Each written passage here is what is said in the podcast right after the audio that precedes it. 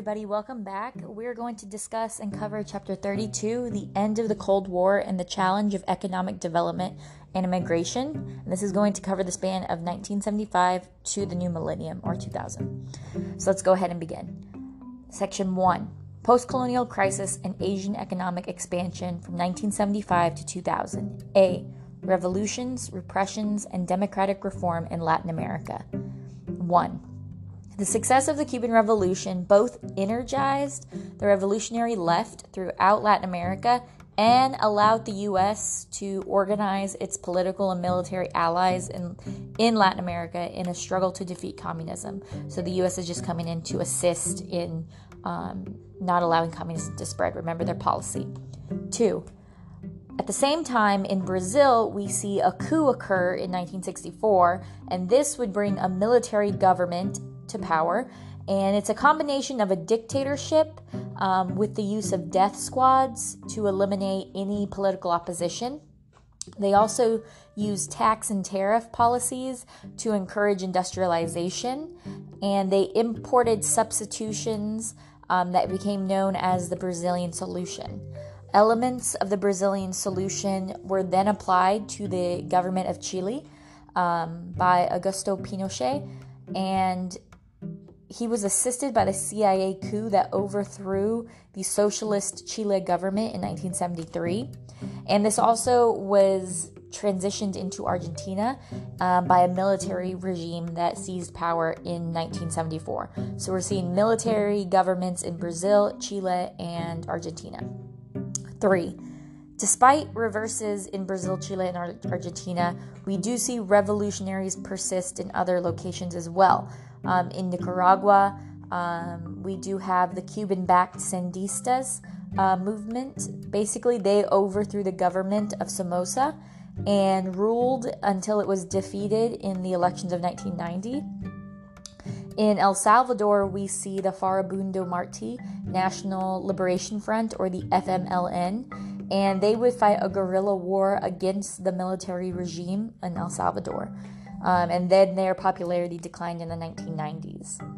And we would see this lead to rebels negotiating an end to armed conflicts, as well as transforming themselves into a, a physical, um, legitimate political party. Four. So, with those military dictatorships in Brazil, Chile, and Argentina, um, they all would come to an end between 1983 and 1990. These dictatorships will be over. Um, all three regimes basically came to an end because um, of increased kidnapping, torture, and corruption that they were participating in. The Argent- Argentinian regime also suffered due to an invasion of the Falkland Islands by the British and a military def- and it was you know a huge military defeat. Five. By the end of the 1980s, we do see oil importing nations like Brazil were in economic trouble. Um, this was because they had borrowed heavy um, loans and had to pay very high oil prices um, by OPEC. And the oil exporting nations such as Mexico also faced crisis because they had borrowed heavily when oil prices were high um, in the 1970s but they found them say they did find themselves unable to keep up with their debt repayments when the oil prices fell in the 1980s. So Mexico and Brazil are having some issues with oil because of what they did in the early 70s. In 1906, in 1991, we do see Latin America um, become more dominant. Uh, or become more dominated, sorry, by the United States than it had been in the mid 70s. Um, this is seen as the United States um, use of military force in Grenada in 1983 and in Panama in 1989. So the U.S. is intervening. Section B Islamic revolutions in Iran and Afghanistan. 1. We do see crisis in Iran and Afghanistan um, that were threatening to involve the superpowers, which are the United States and Soviet Union. Um, and both countries reacted to these crises with restraint. Um, but we do see the Soviet Union took a bolder and um, a disastrous course um, with their instigation in Afghanistan. too. in Iran, uh, American backing and corruption and inefficiency of the leader Shah Mohammad Reza um, and his regime stimulated very popular resentment. And then in 1979, there were huge street demonstrations and strikes that would end up toppling the Shah and bring a Shiite cleric, so a Shiite um, like government worker, the Ayatollah uh, Khomeini, to power. And he's a really radical Islamic individual.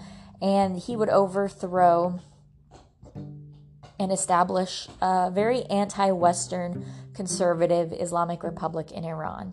And this is where we see blows to American prestige, um, and the U.S. is really not not able to do anything about it. Three. And then in 1980, the Iraqi leader Saddam Hussein would go on to invade Iran and topple that Islamic Republic um, that the Ayatollah created. Um, and then the United States began to support Iran at first, but in 1986 they tilted more to uh, Iraq and Hussein. Four. While all this is going on, the Soviet Union did face a very serious problem when it started to send troops into Afghanistan in 1978. Um, this was done in order to support a newly established communist regime that had come to power in Afghanistan. Um, and the Soviet Union struggled really bad against the American backed guerrillas, um, which also included Osama bin Laden. And it was very costly and caused a lot of dom- domestic discontent back in the USSR. And it forced leaders to withdraw troops in 1989. And it kind of let the rebel groups fight amongst themselves in Afghanistan. Section C Asian Transformation 1. So, while all this is going on in the Middle East and Latin America, um, the Japanese economy is growing crazy fast at a very rapid rate than any of the other major developed countries in the 1970s and 80s. Um, the average income outstripped the United States in the 1990s, um, and this economic growth is really associated with uh, the industrial economy of Keiretsu, um, which is an alliance of firms, of like business firms. And this these business firms would receive government assistance in forms of tariffs and import regulations that would inhibit foreign, foreign competition. Two, so this Japanese model of close cooperation between the government and industry imitated um, by was imitated like people copied it by a small number of Asian states. This is most notably copied by South Korea, um, in which four corporations led the way in developing heavy industry and consumer um, products. Hong Kong and Singapore will also develop modern industrial and commercial economies. And all of these new economies would share certain characteristics. They're very disciplined and hardworking, um, have large labor forces, they invest in education, and have high rates of personal savings. Um, and it's just very successful for the um, East, East Asian countries. D. China rejoins the world economy. 3. In China after 1978, the regime of Deng Xiaoping carried out uh, a lot of successful economic reforms that would allow for private enterprise and foreign investment to exist alongside those state owned enterprises. So remember, co- uh, China is communist, but now they're introducing some capitalist tendencies, private ownership, private business. Um, and these would allow individuals and family, families to c- contract agricultural land and farms as they like, so they can do whatever they want with the land. At the same time, that command economy of China, basically with the, gov- the government um, sponsored and backed and created economy, remained in place, and China would basically resist any political reform, um, notably one event that showed the power, the political power of the communists was the Tiananmen Square massacre in 1989. Section 2 The End of the Bipolar World, 1989 and 1991. During the presidency of Ronald Reagan, we do see the Soviet Union's economy was strained by the attempt to match massive U.S. spending on armaments, such as space based missile protection system, and the Soviet Union's obsolete industrial plants and its inefficient planned economy, as well as its dis- declining standard of living and that unpopular war in Afghanistan, would really create underground protests. And section two When Gorbachev took over leadership in 1985, he addressed the problems of the Soviet Union by introducing two policies political openness or glasnost and economic reform through perestroika. B. The collapse of the socialist bloc. 1. Events in Eastern Europe um, were very important in forcing change to the Soviet Union, and the activities of um, a solidified labor union in Poland and the emerging alliances between nationalist and religious opponents of the communist regimes, in addition to the economic weakness of the communist states themselves, would lead to fall of communist governments in Eastern Europe in 1989, and of course the reunification of Germany in 1992. So the weakness of the central government and the rise of nationalism would lead to the dissolution of the Soviet Union, um, and it fell in September of 1991. We also see the ethnic and religious divisions also led the disbar- uh, dismemberment of Yugoslavia in 1991, as well as the division of the Czech Republic in 1992. Go ahead and skip section C, the progress and conflict in Africa, and go ahead and move to section D, the Persian Gulf Wars of 1990 and 1991. So, one, the whole Persian Gulf War began when Iraq invaded Kuwait, which is um, in Saudi Arabia, in August of 1990. Um, and they wanted to gain control of Kuwait's oil fields.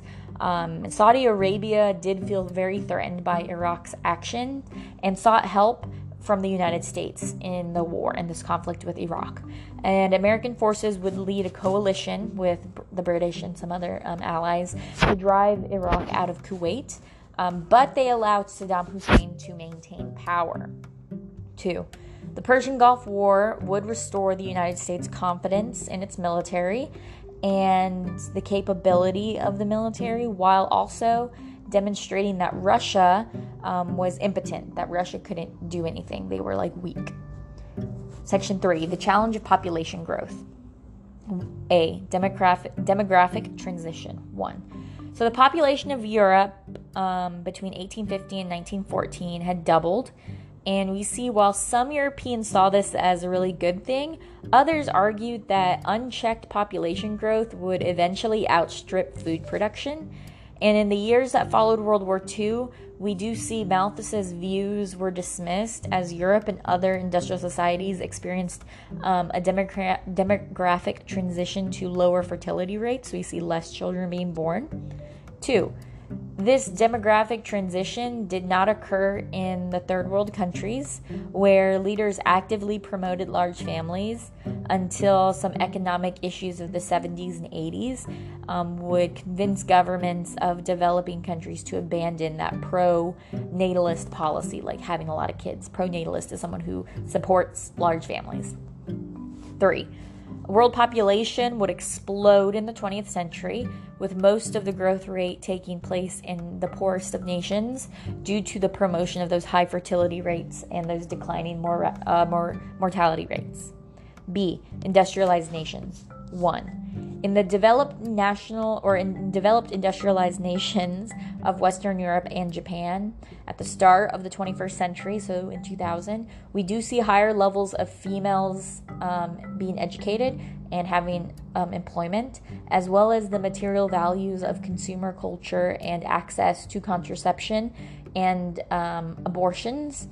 Uh, allowed for an increase in low fertility rates. So, low fertility fertility levels combined with improved life expectancy will lead to an increasing number of elderly or retirees who would rely on re- on a relatively small number of working adults to pay for social services, so social security.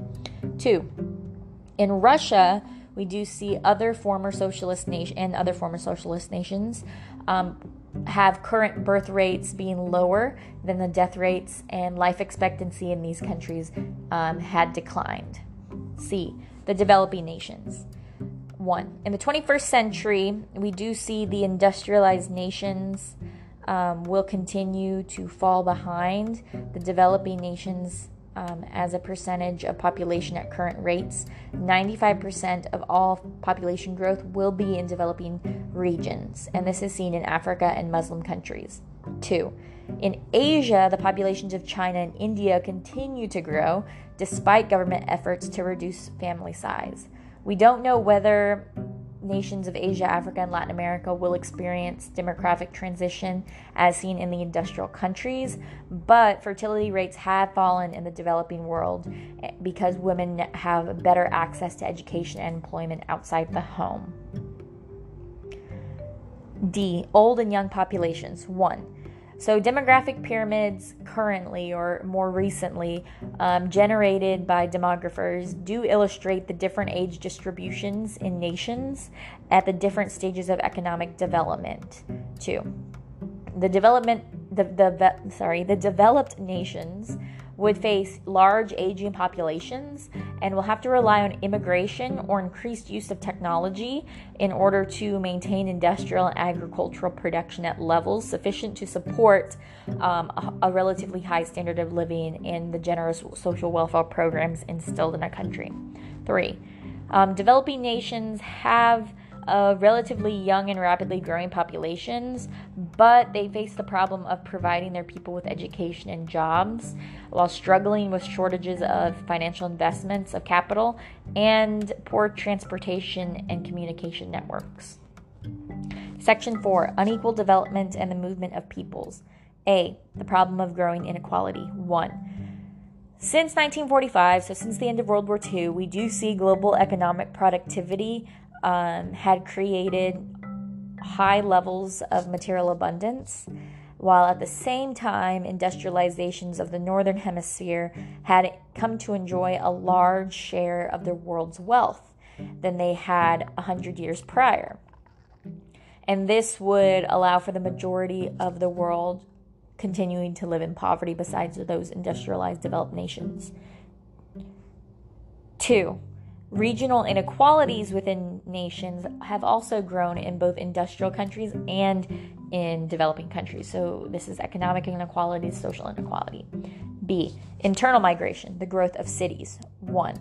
So, migration from the country to urban areas in developing nations increased threefold from 1925 to 1950 and then would accelerate very rapidly after 1950. So people are just moving to cities, jobs, just to get away from the small town life.